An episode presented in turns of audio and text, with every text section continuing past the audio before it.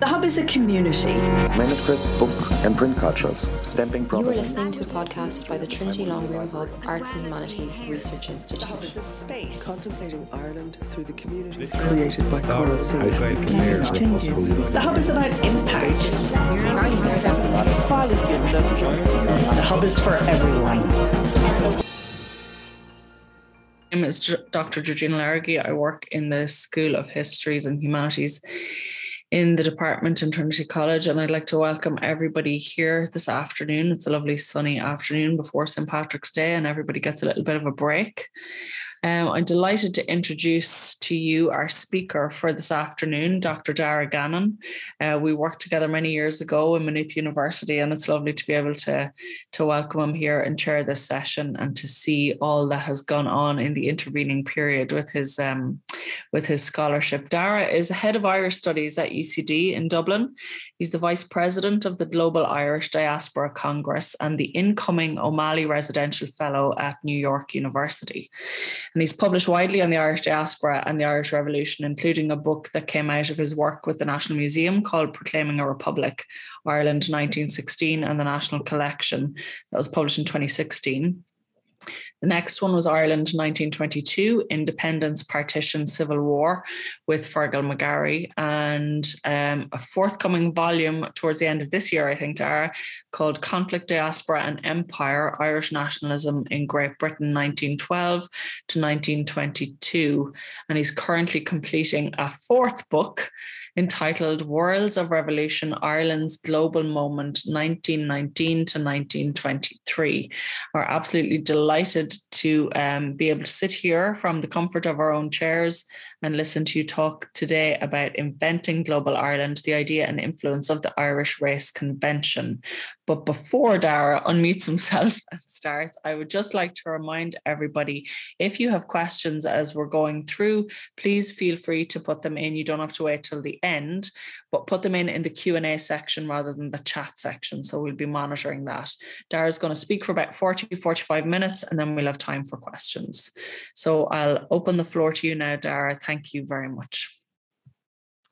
Thank you so much, Georgina, for that really warm welcome. It's such a pleasure to be with you today at Trinity College uh, for this contemporary Irish history seminar and such a great pleasure to see Georgina again. COVID restrictions over the last number of years have meant that it's been impossible to meet uh, in person for, for coffee as friends. So, of course, I'm delighted that the Contemporary Irish History Seminar has brought us together, uh, digitally at least, uh, for this seminar. I'd like to particularly thank uh, Eunan O'Halpin and Anne Dolan for their invitation to speak, and to the conveners of the Contemporary Irish History Seminar more widely um, for agreeing to host me. And, and, thanking, of course, Georgina, as I mentioned, for chairing. Um, well, it's, of course, great to see the uh, restrictions uh, ending and, and we're moving away from um, digital uh, seminars. I think one of the benefits, of course, of this period of uh, of Zoom-led digital seminars has been the integration um, of the Irish diaspora into academic and intellectual discourse uh, with seminars such as this. And I hope that that certainly um, uh, will continue as we move forward into 2022 and beyond. Um, so I will begin. Over the course of the Irish Revolution, Irish nationalists around the world conceptualised and institutionalised the idea of a global Ireland. Between 1916 and 1921, Irish race conventions were convened successively in New York, 1916, Philadelphia, 1919, Melbourne, 1919, and Buenos Aires, 1921. The Irish Race Congress, held in Paris in January 1922, most impressively, was coordinated by Irish Nationalist Conference organisers in Pretoria, London, Dublin, and Toronto. I have had the World Conference of the Race idea in my mind for a long time, Eamon de Valera wrote in 1921. But what exactly was the idea of the Irish Race Convention? This paper charts the development of the Irish Race Convention as political concept. Where was the Irish Race Convention politically conceived? How did nationalists around the Irish world negotiate the ethnic tensions underlying this term? And what transnational influences did the Irish Race Convention exert during the Irish Revolution? To address these questions in turn is to reflect upon a broader range of conceptual and thematic approaches to the study of modern Ireland, advanced by scholars around the world. Charting future directions in the study of the global Irish, American based historian Kevin Kenny concluded that, quote, Wherever the Irish settled, nationalism became a means of expressing not only an ethnic, but also an international or a diasporic sense of Irishness that transcended any simple desire for acceptance in the host land. The development of diasporic sensibilities within nationally specific ethnic identities um, is an ideal subject for comparative inquiry, unquote. The argument for decentering Irish historiography has been further developed by Canadian-based scholar Donald Akenson. Quote, our mission should be to chart Irish nationalism as a small but not insignificant global cultural system, unquote.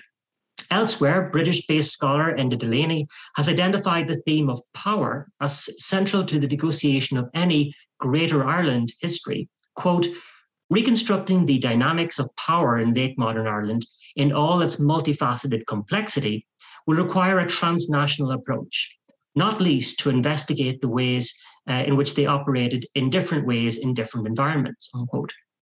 Surveying the field from New Zealand, finally, Angela McCarthy has underlined the analytical value of uh, networks by which to situate histories of Ireland in the world. Quote, communication exchanges, flows of information, and the role of social networks are all fundamental, unquote.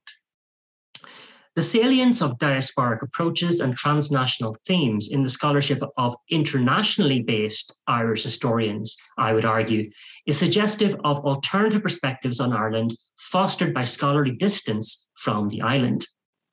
Irish nationalists in centres around the world similarly 100 years ago conceived their identity in terms of both global and national politics. The idea and influence of the Irish Race Convention connected the global and the local. So I first want to address the issue of the idea of the Irish Race Convention. If the influence of the Irish Race Convention, quote unquote, was global, its ideological base was American. The Irish American relationship with race has been the subject of extensive historiographical debate over the last 30 years. Scholars such as David Roediger and Noel Ignatiev have explicated the 19th century Irish experience of migration to the United States as one of alienation.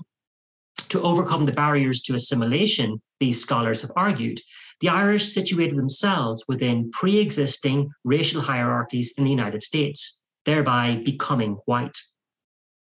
Recent scholarship has foregrounded Irish nationalism in America presenting race as a more capacious category of analysis.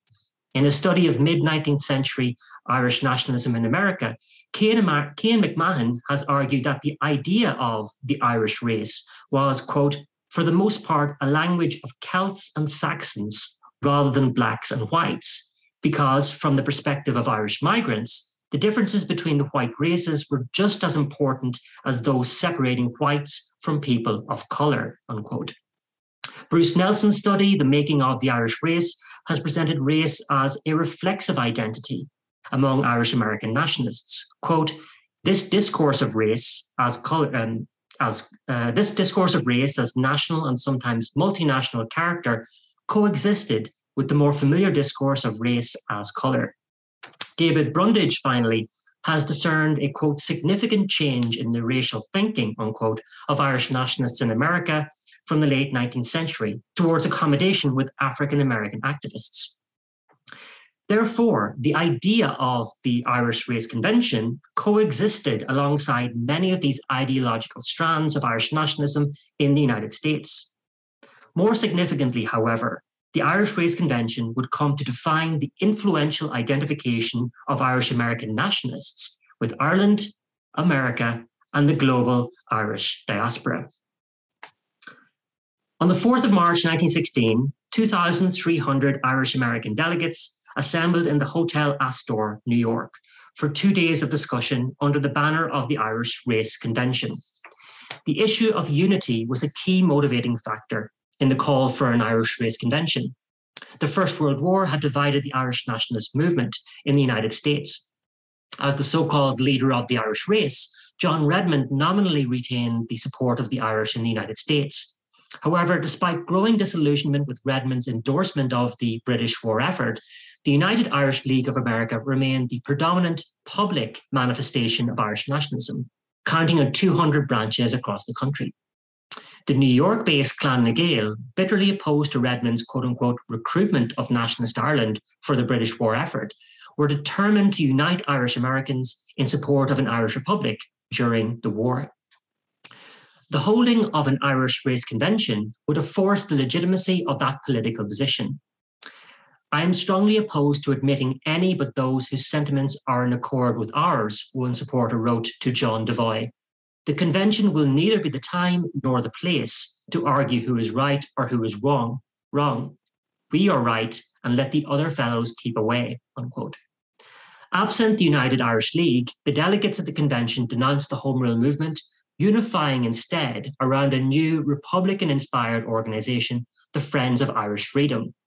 Within six months, the FOIF had attracted almost 3,000 members. On the strength of the mandate given by the convention, FM Carroll has observed, constitutionalism was publicly rejected and a new basis was laid for revolutionary agitation. The Irish Race Convention thereafter would become the recognised political forum by which to unite Irish nationalist forces in the United States. For example, in the wake of the later Irish American split between John Devoy and Eamon de Valera, Irish political leaders in America proposed holding an Irish Race Convention to effect nationalist unity. The staging of the Irish Race Convention in March 1916, moreover, was of strategic temporal importance. Devoy, who had been covertly meeting with German officials in New York, had financed Roger Casement's expedition to Berlin with a view to securing German military aid for an Irish rebellion during the war. The significance of Devoy's interventions has been summarized authoritatively by Joe Lee No America, no New York, no Easter Rising. The organization of the Irish Race Convention marked a further intervention in preparations for the rising. Assurances from Joseph Plunkett in September 1915 that a rebellion would soon take place prompted Devoy to issue a national call for the Irish Race Convention three months later. Clan na Gael colleagues, unaware of the impending rising in Dublin, had been urging Devoy to call a race convention since the beginning of the war. Further details of the rising arrived by IRB Courier in February of 1916. And in his remarks at the race convention, Devoy proclaimed, quote, I not alone hope that Germany may decisively defeat England on both land and sea, but I hope that Ireland will contribute a reasonable share in bringing about that result, unquote. So the staging of the Irish Race Convention and the establishment of the Friends of Irish Freedom six weeks before the Rising ensured that the movement in Ireland would not be without support in the event of the rebellion, rebellion being de- defeated. The FOIF, indeed, would stage important public events at Madison Square Garden in New York, for example, in solidarity with the interned 1916 rebels, while Ireland re- remained under martial law in the months which followed the Rising. And indeed, I would argue, timing would remain a critical strategy in the staging of further Irish race conventions in the United States and elsewhere. Another Irish race convention was organised in New York in May of 1918 in sync with nationalist opposition to conscription in Ireland, which led to a petition for Ireland's right to self determination uh, issued on behalf of the quote unquote Irish race to Woodrow Wilson. So the formula, as I would put it, of the Irish Race Convention had been established. If Irish American identity was publicly constructed in specific temporal contexts, as Timothy Maher has written of the Irish in Worcester, the idea of the Irish Race Convention in the United States was defined by public demonstrations of ethnic unity and nationalist solidarity. In the aftermath of the First World War, the idea and influence of the Irish Race Convention would extend beyond the boundaries of Irish America throughout the Irish world. So we're going to use this interactive map to chart the development of Irish race conventions across the Irish world over uh, this period and show the kind of the links between Irish diaspora communities using that totem, which is the Irish Race Convention throughout the revolutionary period. So the inaugural meeting of Dáil Éireann on the 21st of January 1919 and the establishment of the Department of Foreign Affairs in April provided an Irish focus to the idea of global Ireland. The issue of a message to the free nations of the world and a declaration of independence couched in the Wilsonian rhetoric of self determination offered initial promise to the aspiration of international recognition of the Irish Republic. Dáil Éireann TDs Sean T. O'Kelly and George Gavan Duffy were dispatched to Versailles accordingly. Elsewhere, an Irish Self Determination League was set up in Great Britain. Eamon de Valera, indeed, had been the motivating force behind issuing a public call to this effect. And he stated, quote, League yourselves together so that flung worldwide though we are, we may all act together in cooperative unison. Irish men and Irish women are doing their duty nobly, though they suffer. Children of the Irish race in England unite and assist them, unquote. However, it would be a further year before the Self Determination for Ireland League of Canada and Newfoundland was established in Montreal, and a further two years before the Irish Self Determination League of Australia was formed in Sydney. So, the legitimation of Ireland's case before the Paris Peace Conference required immediate global influence and recognizable political imprint. It would be the Irish Race Convention rather than the Irish Self Determination League which would become the defining global brand of Irish nationalism in 1919. So we move to Philadelphia. On the 22nd of February 1919, the Friends of Irish Freedom convened the third Irish Race Convention in the United States in just over four years. Taking place in Philadelphia, the cradle of American liberty, the event was organized to coincide with Woodrow Wilson's convening of the Paris Peace Conference, and in this political context, Irish nationalists in the United States were best placed to lobby Wilson to facilitate the entry of Dáil Éireann's representatives to Versailles. To give that lead the necessary political direction and force, Dáil envoy to the US, Patrick McCartan noted, Joseph McGarrity urged that a race convention should be summoned at once. The Philadelphia based Clan na Gael leader was determined that the race convention would be as representative as possible of the Irish American community. Quote, we should go carefully over the list of delegates so as to pick out men from various states and sections not now represented. Even one name left out may do great harm, unquote. Attended by over 5,000 delegates from across the United States, the convention was intended not only to demonstrate the breadth of Irish American support for the Irish Republic, but to reinforce the ethnic standing and racial respectability for Irish Americans. I should point out that this picture is actually from the 1916 convention um, in New York, but it shows the kind of the the the um, scale of the event uh, in New York in 1916, and again in 1919, we've got twice this number sitting in uh, in conference to discuss these issues. Um, I should also state it's quite interesting how many of these Irish race conventions ended up being held in five star hotels. Um, I'm sure there was a culturally symbolic re- reason for that, but nonetheless worth noting. Um, so, issuing resolutions in favour of self determination for Ireland, delegates invoked their American citizenship before their Irish nationality. In doing that, President of the Friends of Irish Freedom, Daniel Cohalan, stated, quote, we are acting as Americans first, unquote.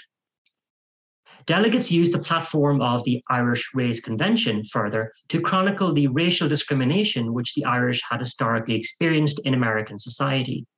Quote, because of the incessant propaganda for the last 50 or 60 years, they came to America handicapped as no other race comes to America, and that therefore an Irishman must have twice or three times the brain of his fellow citizens in order to get along and overcome that handicap, unquote. So the 1919 convention in Philadelphia was represented as the apotheosis of the Irish race in America. So while 19th century migrants might be characterized in the convention as, quote, the great animals for the American labor market, the best blood of our people uh, being thrown on the slave market of America, unquote. Attention was now called to the quote high place which the Irish race has won throughout the country, unquote.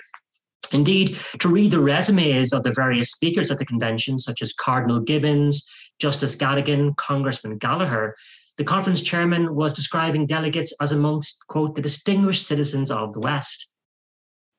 And a delegation of those distinguished citizens of the West, among them former Mayor of Chicago, Edward Dunne, and former Chairman of the National War Labour Board, Frank P. Walsh, were thereafter deputed to present the resolutions of the Irish Race Convention before Woodrow Wilson.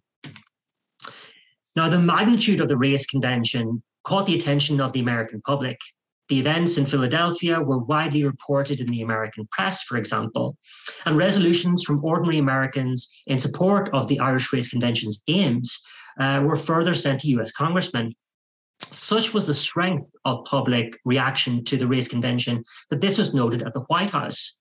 Writing on the 1st of March, President Wilson's private secretary, Joseph Tumulty, advised the president, quote, during the past few days, all men of all races have come to me, urging me to request you to see this committee, unquote. Wilson, who was en route to New York um, during a break in the peace conference, had already discerned the impact of the race convention. Quote, every day we receive resolutions of this, of this kind.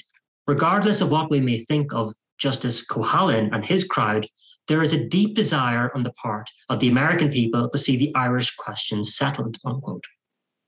The ethnic unity and racial respectability invoked by the Irish Race Convention conferred upon it a political legitimacy in American terms. Its timing further leveraged contemporary political events. Wilson, consequently, would agree to meet the Irish Race Convention delegates in Paris, acknowledging the significance of their representations of Irish self determination. Quote, You have touched upon the great metaphysical tragedy of today, unquote.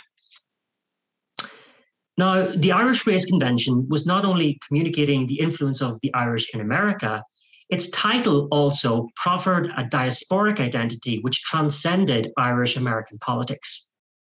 The Irish Race Convention in Philadelphia, for example, was projected as an exemplar to be followed by Irish nationalist communities around the world.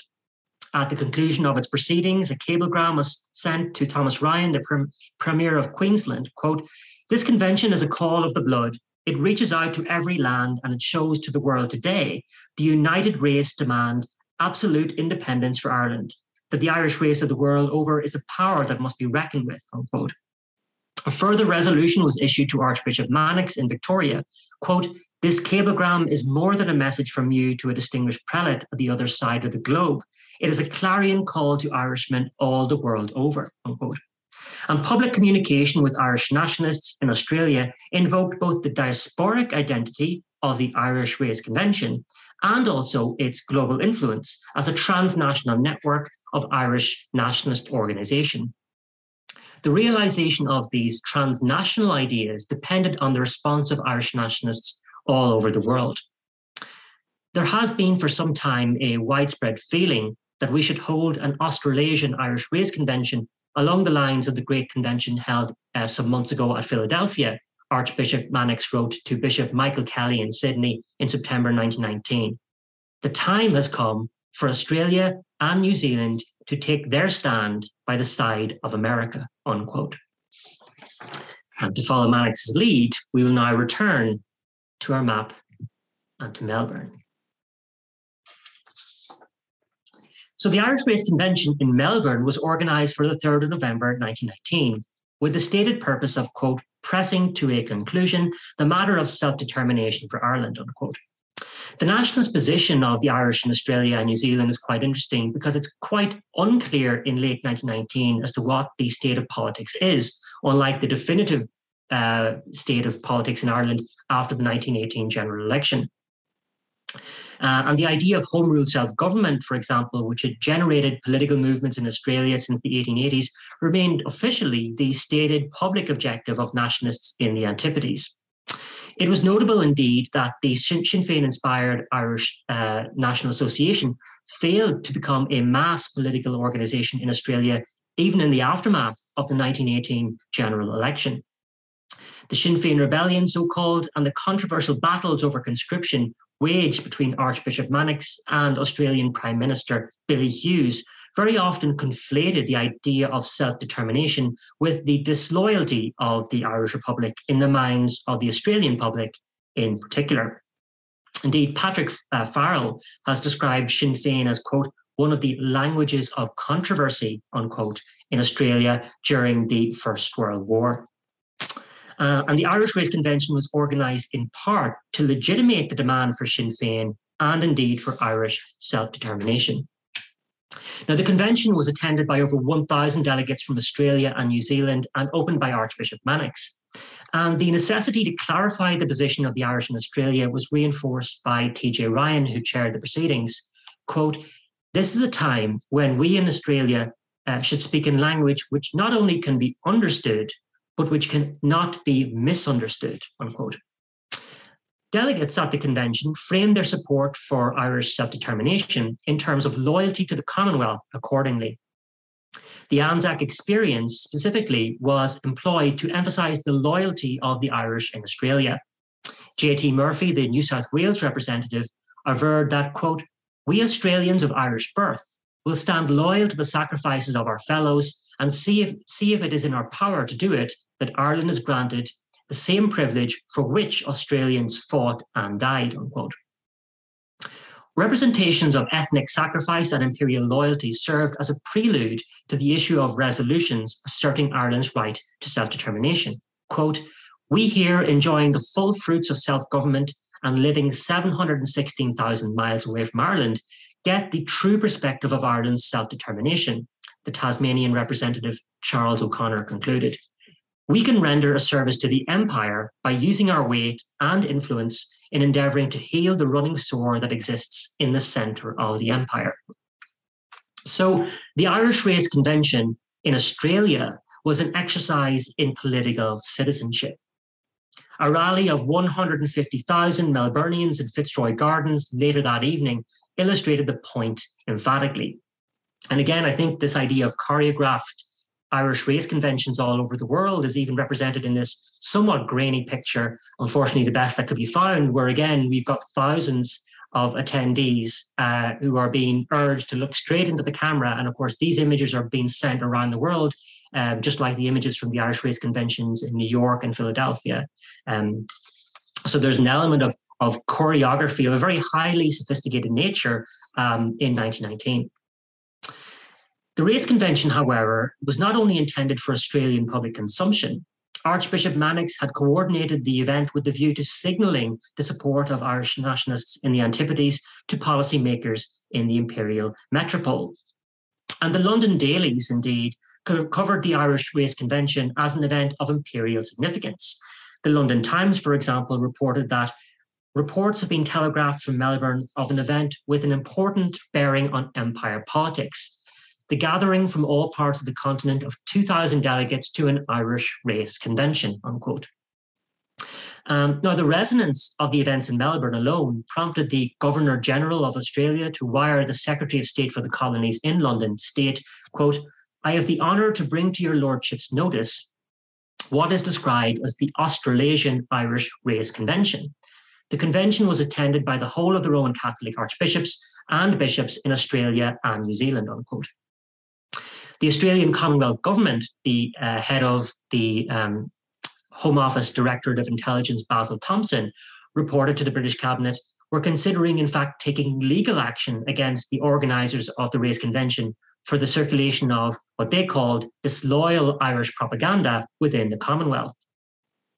And the Assembly of Irish Nationalists in Australia uh, and New Zealand under the banner of the Irish Race Convention, I would argue, was intended to arrest the attention of policymakers across the British world. Furthermore, the holding of an Irish Race Convention was intended to communicate the strength and connectivity of the global Irish diaspora. The final resolution agreed upon by the convention in Melbourne was a message to Eamon de Valera, who, of course, was now in the United States, quote, we in Australia send our message across the leagues of ocean to tell De Valera and the people who support him that we stand behind them in that great cause of freedom that we are fighting today, unquote. And this resolution quite clearly reciprocated the message received from the Irish Race Convention in Philadelphia several months earlier, and again signified the communication of otherwise distant diaspora communities. And this was recognized in North America. Um, the Irish American press, for example, highlighted this transnational connection and, in fact, urged the Irish in Canada to follow in the footsteps of the Irish in the US and Australia by also staging an Irish race convention. Uh, and such a convention was planned to take place in Montreal in November of 1921 to be attended by Irish nationalists from Great Britain, Australia, and South Africa in order to, quote, focus public attention on the solidarity of the race and its determination to sustain Ireland in the fight, unquote. However, it would be in South America, not North America, where the idea of the Irish Race Convention was next transposed. So we'll return to our map and I'll bring you to Buenos Aires. So Irish migration to South America had been recurrent throughout the 19th century. Between 40,000 and 50,000 Irish people migrated to Argentina and Uruguay over this period alone. A significant number of those who settled in Argentina were middle class farmers, the estancieros, so called, who purchased large ranches cheaply on the fertile land along the River Plate. Migrants from the Midlands were particularly noticeable among the Irish in Argentina, the consequence of decades of chain migration. And the most prominent of these of course, uh, was um, William Bulfin, who was born in Offaly and who published his experiences in Tales of the Pampas or Cuentos de la Pampa, if your uh, Spanish suits you. His Buenos Aires born son, Eamon, would later be appointed as Éireann envoy to Argentina in 1920. Eamon de Valera himself took considerable interest in leveraging the Irish community uh, in Argentina um, and the governments of the Latin republics on behalf of the Irish Republic going so far as to countenance a South American tour. Now, the significance to which De Valera attached this South American project was evidenced by his appointment of the Westmeath born Laurence Ginnell and Patrick Little as Dáil envoys to Argentina in the summer of 1921. And I give a picture here of Patrick Little on the right, but I've also included his wife, Alice Ginnell, who I think because of her um, fluency in Spanish was a major um, aid to the Irish Republic in South America in 1921. Um, um, and I should point out that there's some excellent work being done on the Irish in Argentina by a number of early career scholars, uh, most notably Paul Hughes and Anne Marie O'Brien, who focus on Laurence and Alice Ginnell, um, respectively. The principal mission for which Ginnell uh, and Little were tasked was the raising of the Dáil loan in South America. The Irish communities in Latin America, it was hoped, would raise £500,000 for Dáil Éireann. Based in Buenos Aires, however, Little was less sanguine. Quote, I had one day in Rio de Janeiro, but it was enough, as there are only a handful of Irish there. Paraguay is very poor and in an unstable condition, as they had a revolution not so long ago. Peru, there is only one doubtful Irishman actually discovered. Uruguay, which although so near to the Argentine and so rich, has no Irishman there to make any attempt to approach or get in touch with the diplomatic mission at Buenos Aires, unquote. The principal challenge, as it turned out, facing the success of the Dáil loan in Argentina was not geography, but social class. Um, and Patrick Little mentions this in his reports back to Dáil Éireann in Dublin. He states the idea which works much against an Irish mission is that we only come here for money and that we don't care a jot about what happens to the Irish, unquote. And this, of course, was the predominant outlook of the Irish rancher class. The floating of the Dáil loan, Little concluded, could not, could only succeed, excuse me, in Argentina through, quote, the idea of race pride, love of traditions and Irish dead, and Irish culture and the future of the Irish race, unquote. And this led, obviously, to the creation or convening of an Irish race convention. And this was held in Buenos Aires on the 29th of November, 1921. Attended by 90 delegates, the event was chaired by Laurence Ginnell, who addressed the lack of organisation in the Irish Argentine community and the best means of levying the support of the Argentine population for the Irish cause. He criticised those present for their, quote, almost complete lack of knowledge about Irish life, unquote. The Irish loan, however, was successfully issued at the meeting, and five delegates were appointed to represent Argentina at the Irish Race Congress in Paris in January 1922. The Irish Race Convention in Buenos Aires indeed would serve as a rallying cry for the organization of the Irish in South America more broadly. Um, and this led, for example, to the creation of a bespoke Irish bulletin, El Bulletin Irlandés, which, um, which was published and circulated throughout South America in late 1921. Furthermore, in response to the Irish Race Convention, delegates from Argentina, Brazil, Chile, and Mexico would depart South America to attend the Irish Race Congress in Paris. And here we come to our final destination. I was going to leave this open for a moment. So, the Irish Race Congress, held in Paris between the 21st and 28th of January 1922, was significant of the global scope but national differences inherent in the concept of the Irish Race Convention. The Race Congress was originally proposed by the Irish Republican Association of South Africa, which had been established in Pretoria in 1920. And from the viewpoint of Irish nationalists on the Cape, Ireland appeared on the horizon a worldwide Irish community. Quote, it is not the Ireland of four millions that we are thinking of now. We are thinking also of the greater Ireland, the Magna Hibernia across the seas, the millions of Irish people throughout the world, unquote. The discourse of Irish nationalists in South Africa soon shifted from ideas of global Ireland to its potential strategic influence. Writing to Art O'Brien, who was the leader of the Irish Self Determination League in London in March 1921, um, the Honorary Secretary of the Irish Republican Association of South Africa, Eugene Scallon, advised, quote, we feel that there is a danger of deadlock in the War of Independence. The summoning of a World Conference of the Irish race at this juncture to support the just claim of Ireland would be a dramatic stroke which could not fail to influence political opinion everywhere.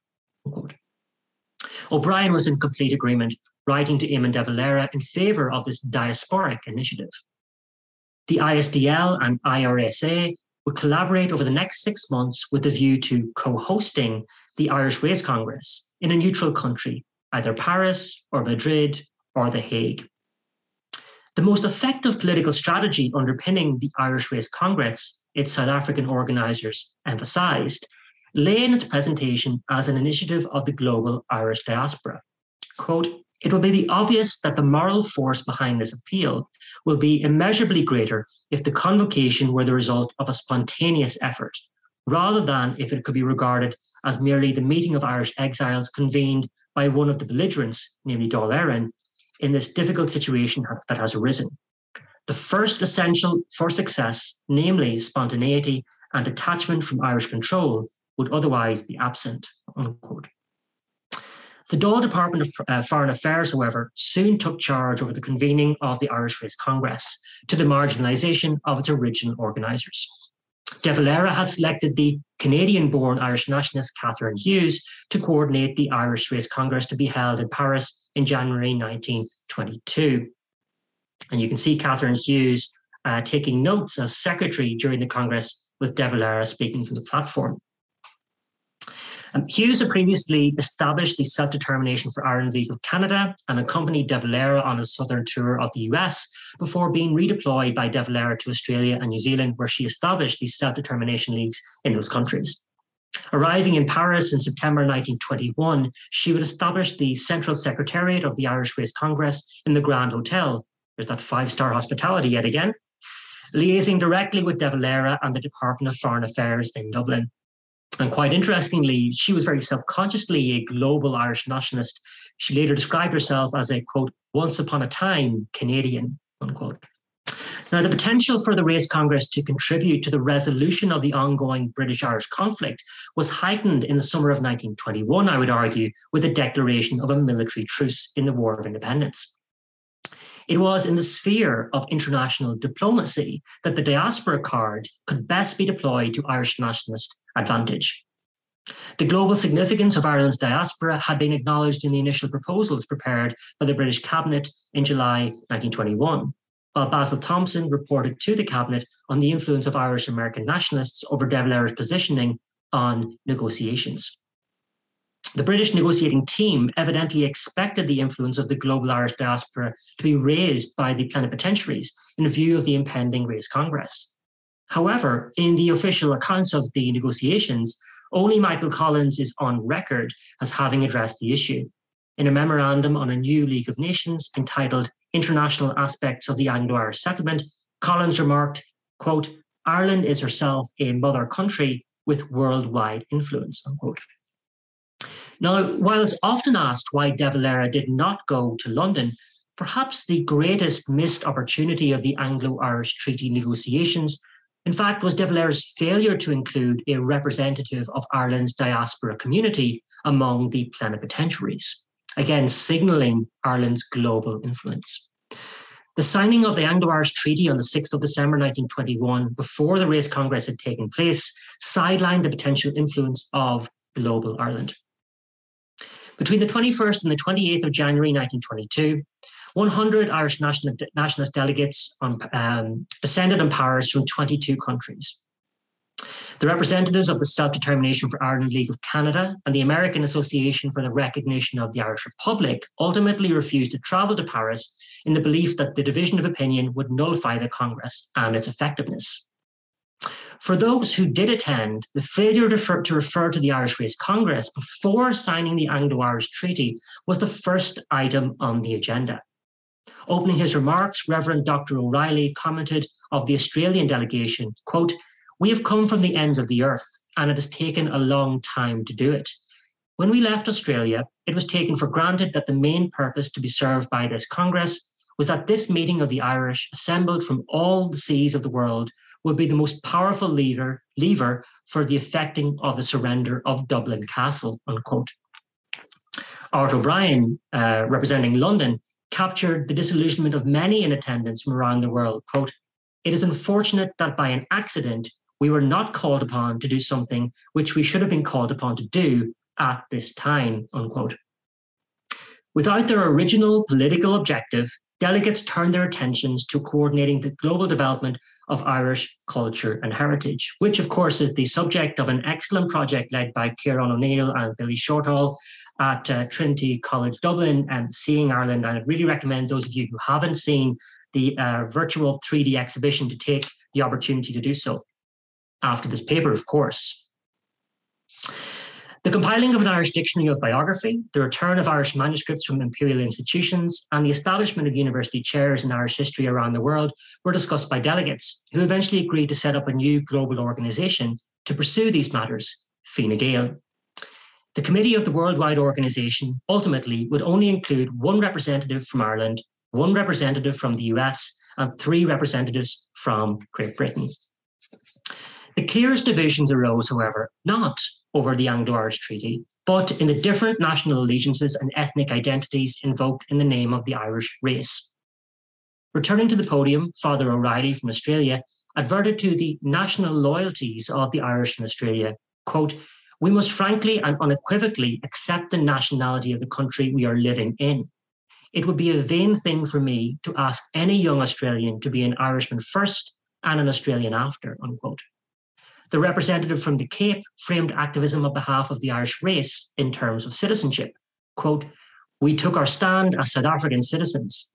We who come from abroad come here owing an undivided political allegiance to the country of our permanent residence, unquote. Other representatives, however, rejected identifications with the Irish race in terms of a transnational citizenship. Patrick Little commented of the Irish experience in South America, quote, you have the, them, the Irish, far away. This community fighting continually against absorption into a very attractive civilization, namely the Spanish civilization of South America, unquote. And the delegation from Great Britain were most vociferous, perhaps most obviously, in their opposition to a correlation between residency and citizenship. So, in bringing together delegates from across the Irish world, I would argue, the Irish Race Congress served to highlight the innate differences in national outlook between its diaspora communities. Removed from these tensions, delegates from Ireland were rendered silent observers to this diaspora led discourse.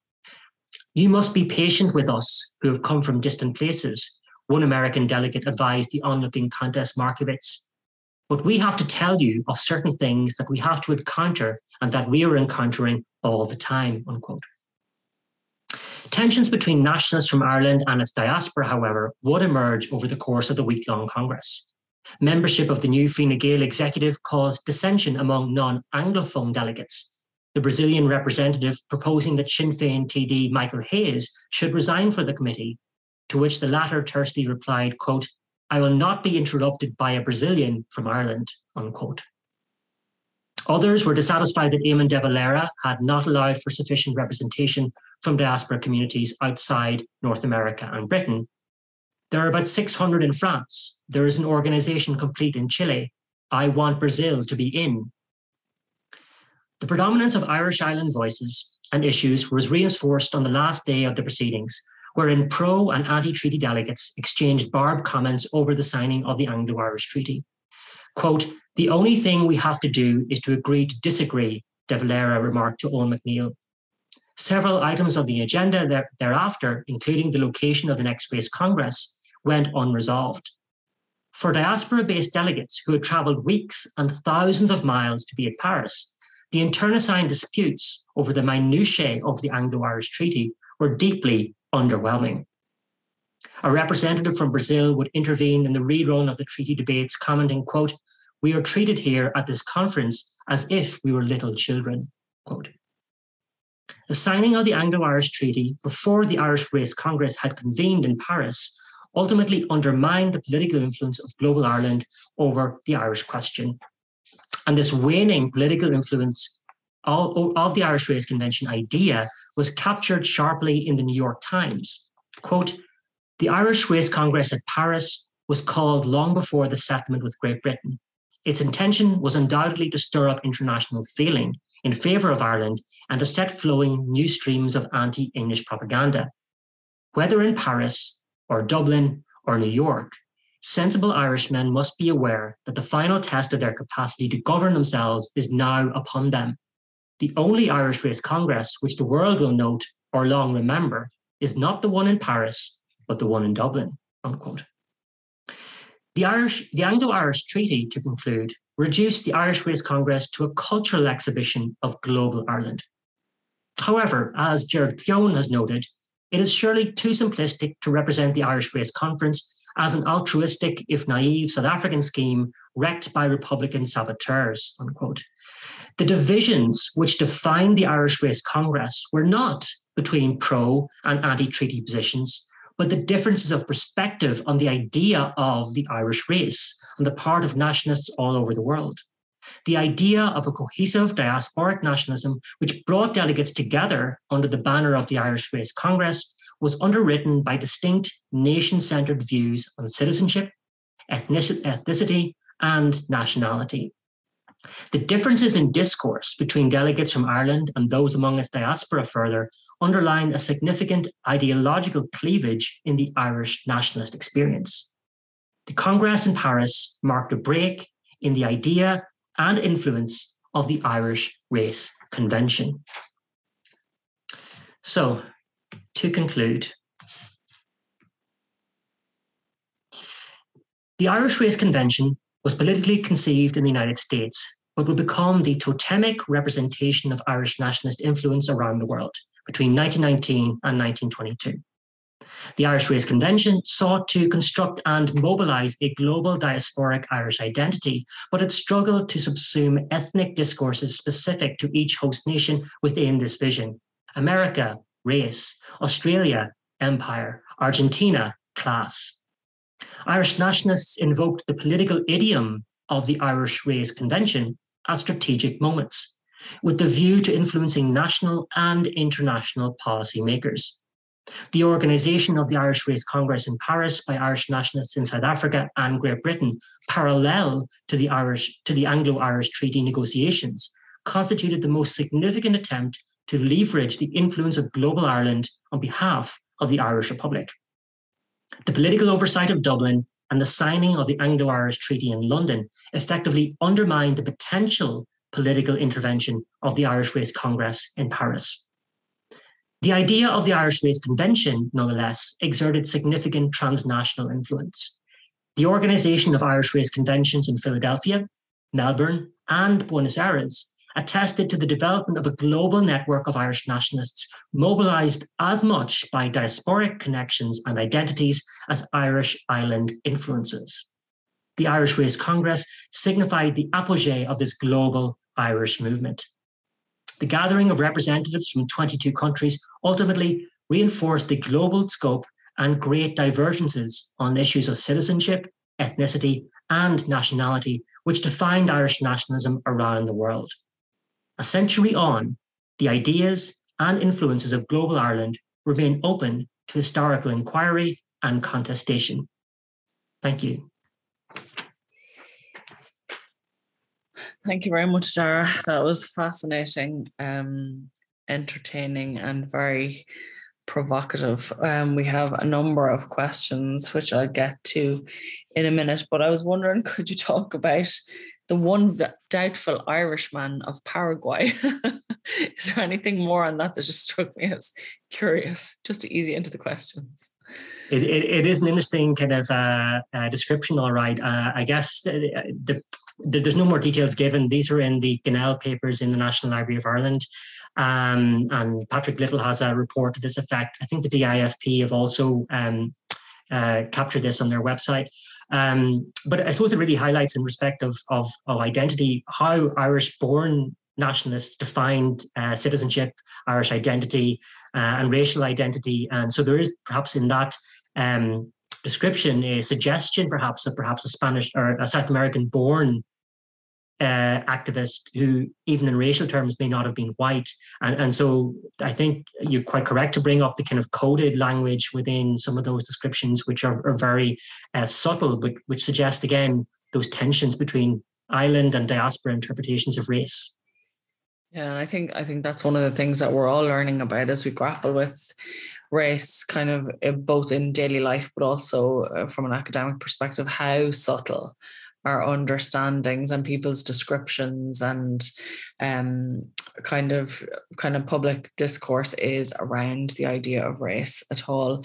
But it was really interesting how you intersected it with class. I thought for Argentina, um, and then empire and then but and you mentioned some of the women involved. So i'm wondering is is there anything more to be said about the intersection between uh, these issues and gender and the, the race convention and gender? Because look just looking from a visual point of view at the the images you have the people not only are they in five star hotels but they're also predominantly men which is not that unsurprising but is there anything to add in relation to the, the kind of relationship between these race conventions and gender or women's politicization at the time? Yeah, it's a really interesting question. Um, I would say that more broadly, before I answer your question directly, I think more broadly, if you if you look at the Irish diaspora specifically during the revolutionary period, that women have more agency outside of Ireland, uh, certainly in terms of foreign affairs. Um, Catherine Hughes is someone who I've mentioned before, but you also have Máire Ní Bhraoin, um, Nancy Wyse Power in Berlin, who were given positions of responsibility by the Department of Foreign Affairs, or because of their linguistic ability, they assume positions of responsibility. Uh, and of course, Alice Ginnell is an example of that. Because of her proficiency in Spanish, she was very uh, adept at negotiating um, and mediating in South American communities. I think an element of this, to your point, is that. Um, the projection of, and you, and you quite correctly allude to the images, which I was very conscious of as well when I was presenting these, that the race conventions are presenting, especially in the United States, they're trying to represent their the Irish American race or the Irish race more broadly as the most uh, recognizable, respectable versions of, of, of community.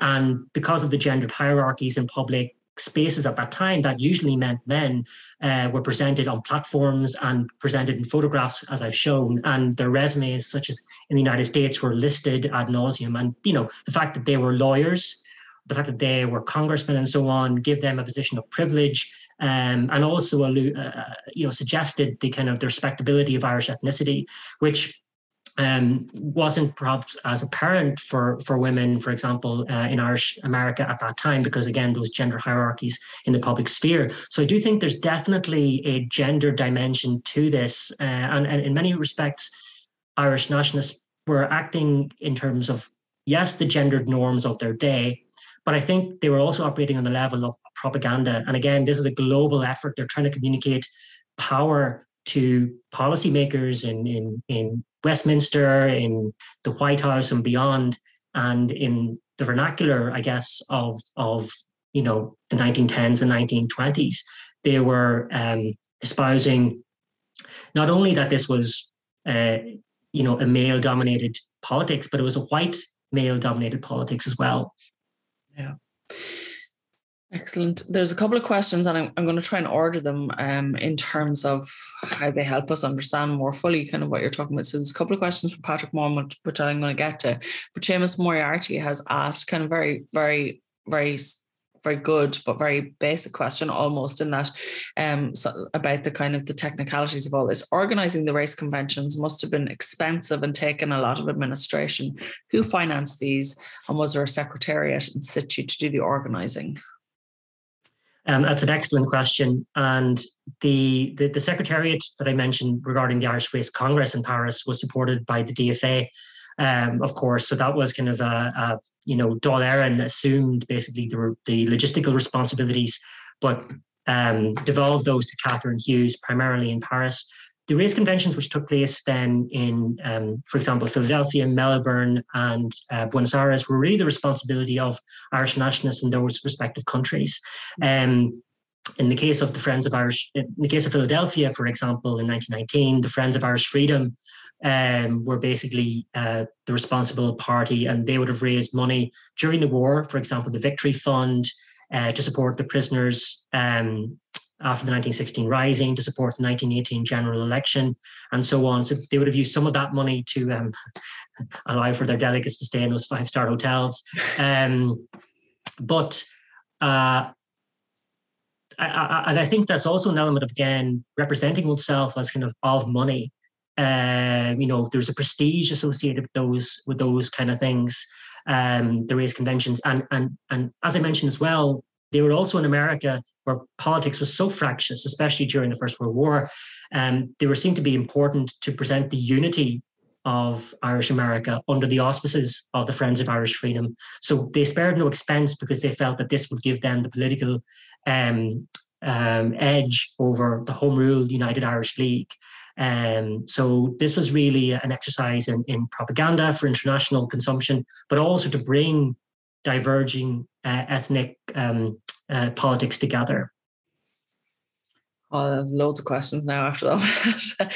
um, but I um that's a good answer to the question. Um on this, Patrick Mom has asked a kind of a question which also let I will extend it out to, to, to include my question as well. So Patrick wonders, could the old Clan na nGael conventions held in the US be seen as a prototype for the race conventions? And in tandem with that, I was wondering, because some of the coverage mentions these monster meetings, and m- most familiar to most of us are the monster meetings of the 1820s and 30s and Daniel O'Connell. And you mentioned heads of intelligence, British heads of intelligence, um, being very alive to the dangers posed across the empire with these monster meetings in the in the um, early 20th century. To what extent then is um, the race convention a kind of a more modern um, iteration of a, a strategy that dates back quite a while that was used to unsettle the British and how it's kind of been overlaid. Um, so it's, it's it's traveling much like the empire and the diaspora across the globe. I think those are really interesting questions and observations by Patrick and yourself. To to to the point of that the that this is a proto the prototype of the earlier Clan na nGael conventions. I think that's really interesting. It's not something that I've looked at extensively in the sense of I've focused on the revolutionary period more broadly, and they do seem to speak to each other, those events, um, in quite distinctive and quite proximate ways.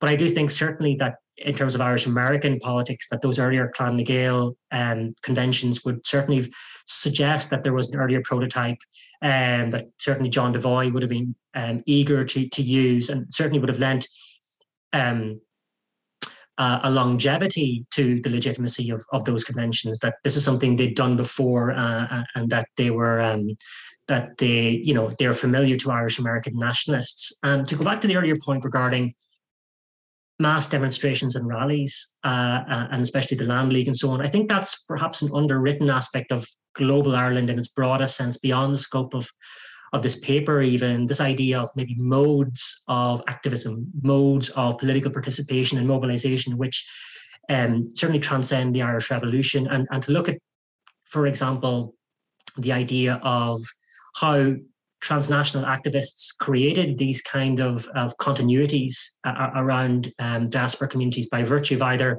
traveling themselves. So someone like Michael Davitt is a very good example, who was someone who was a transnational activist Uh, and so his involvement in, for example, the Land League movement in the United States, um, his travels to Australia, I'm sure would offer a precedence in that respect.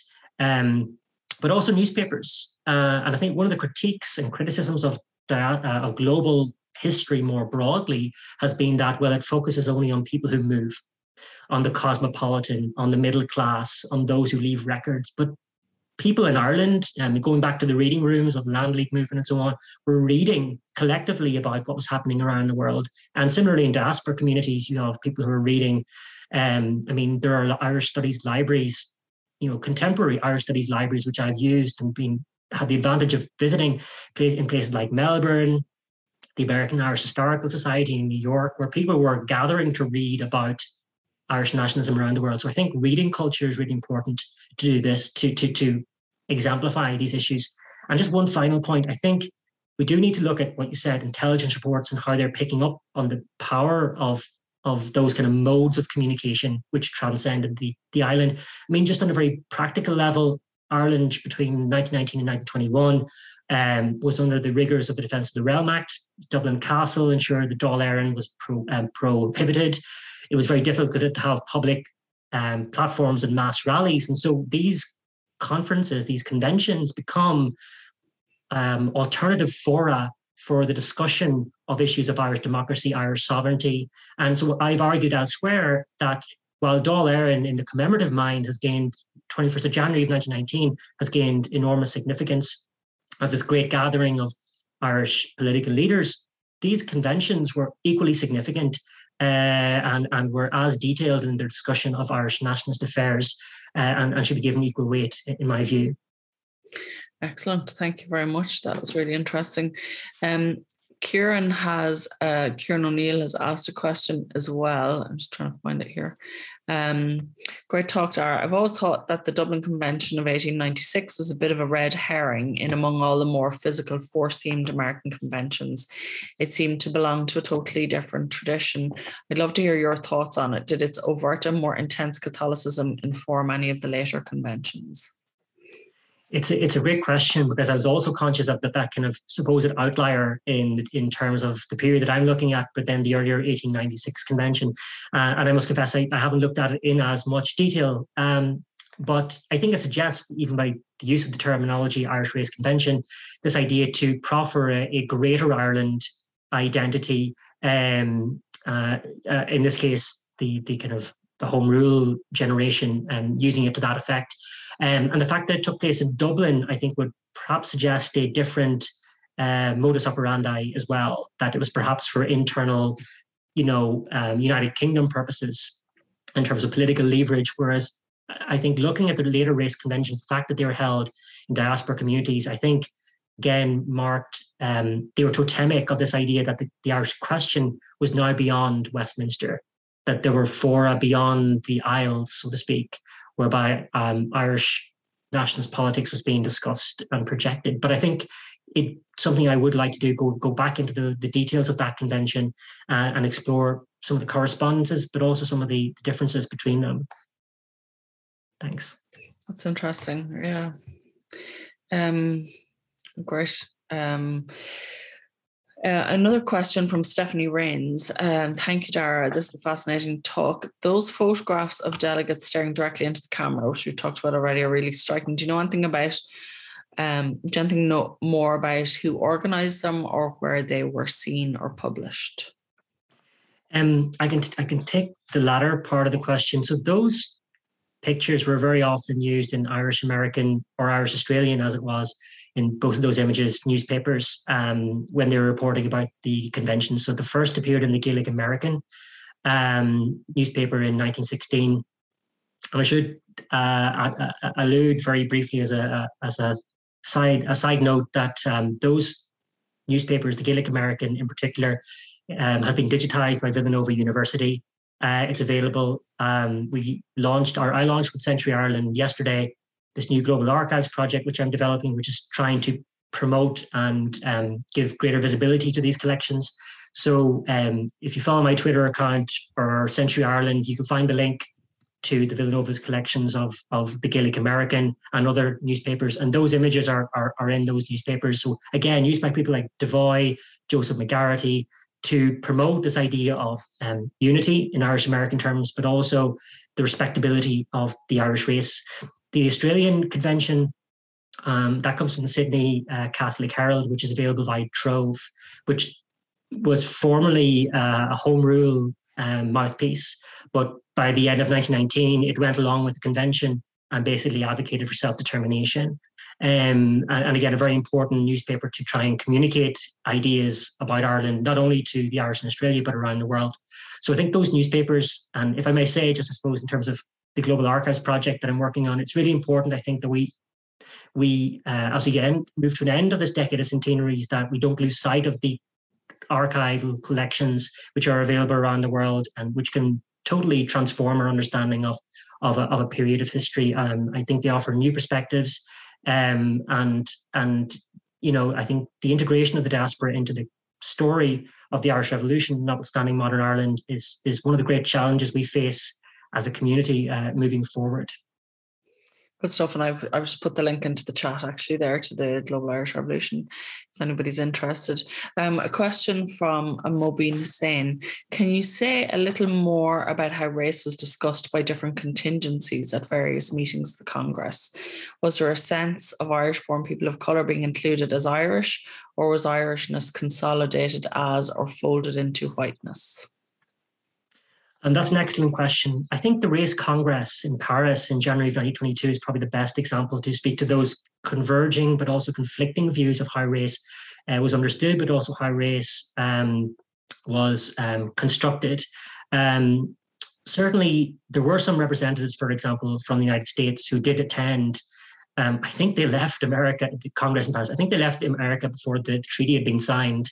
And uh, so we ended up in Paris anyway, despite the misgivings of their leaders. But they were keen to emphasize, as were people like Harry Boland, who'd spent time in America, that you know people of color and also other um, races such as um, the Jewish people, uh, Chinese, and so on, and other ethnic groups have been great supporters of, of, of Ireland in America and should be involved in some of these issues.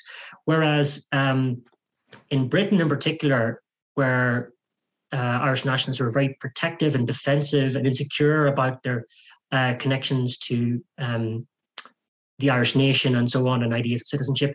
They were opposed vehemently to the idea of anyone other than those of Irish birth or descent, um, and by default, therefore, Irish uh, white people in, in those contexts essentially uh, being included.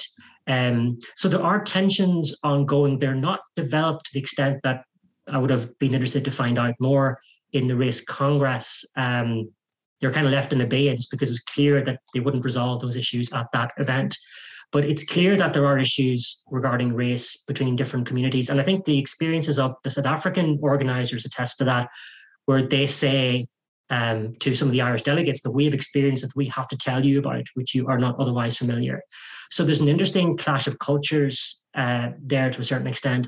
And there are references in some of the um, comments, you know, the Michael Hayes comment, I will not be lectured to by a Brazilian from Ireland. There are suggestions there, of course, of, you know, not only racial hierarchies, but hierarchies of civilization, this idea of the clash of civilizations and so on, which are there encoded in some of that language. Um, so it's worth certainly exploring those tensions uh, again. Great. Um, interesting. Thank you. Moving to that question.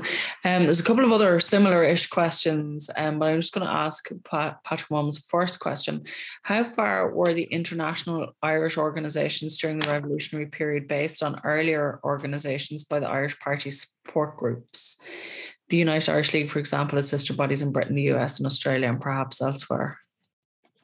Yeah, it's an excellent question because, of course, that, that, that has to be borne in mind. Well, we do think of kind of the Westminster centricity of John Redmond, even though he was the leader of the Irish race. There, there was uh, certainly an attempt to broaden the scope of the Home Rule movement, uh, and um, you know, most most publicly, the those movements supported the Home Rule campaign in financial terms, um, you know, for electoral contests, supporting salaries and so on.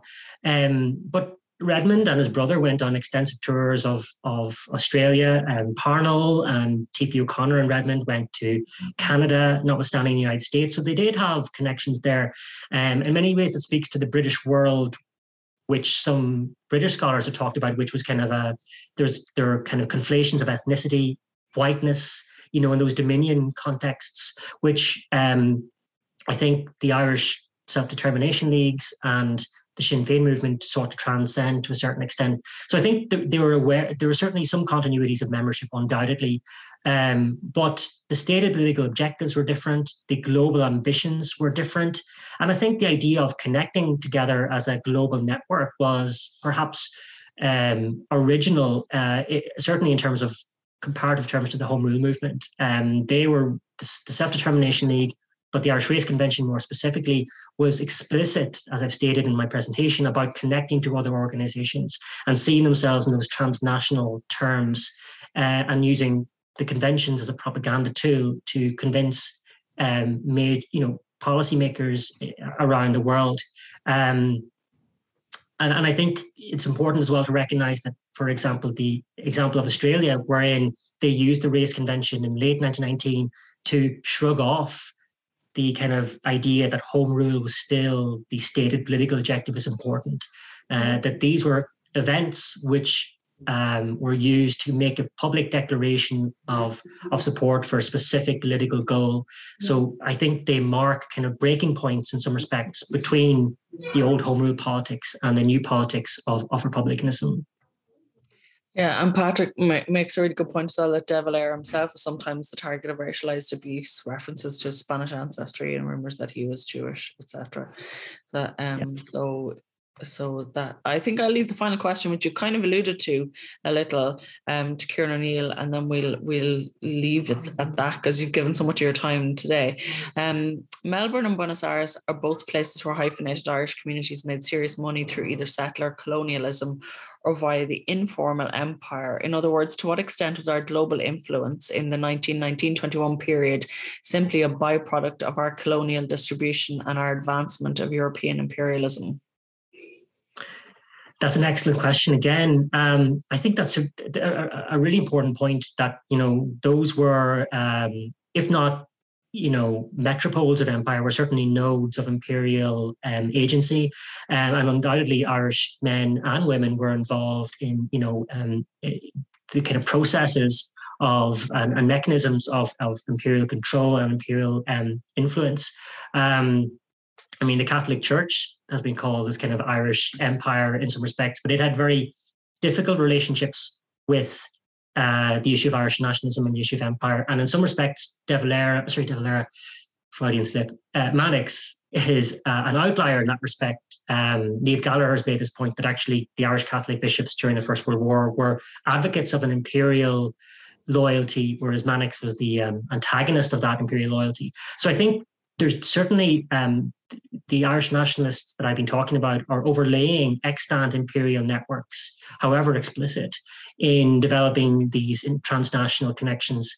It's something I'd love to explore further. Um, again, going deeper into those study of those individual countries and the idea of their transnational connections. Um, and I think certainly Ciarán's point, you know, um, alludes to the kind of the nuances, but also the complexities um, and the the inherent contradictions that we face as Irish historians when kind of addressing issues of empire that at one, at one point uh, or at one in one specific place, whether it's Melbourne or Buenos Aires, we are at once addressing issues of empire, nationalism, diaspora, and as you suggested, Georgina, class and gender. So the intersection or the intersectionalities of those various identities makes this subject just all the more fascinating. Yeah, I mean it's it's really fascinating, and you really brought it to light for us here today. Um, and I just want to thank everybody for the questions. I think the questions will be available to you after as well, Dar, because there's one or two I didn't get to.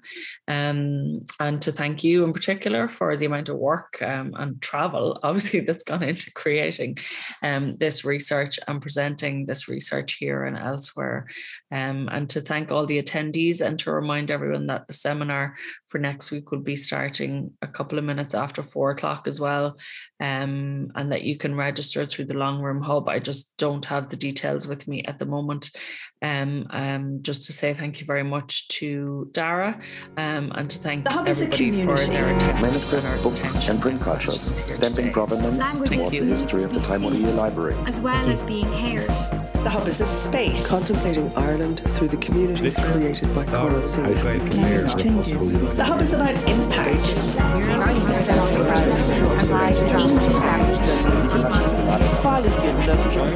The hub is for everyone. The rise of feminism. Here's to the next 10 years.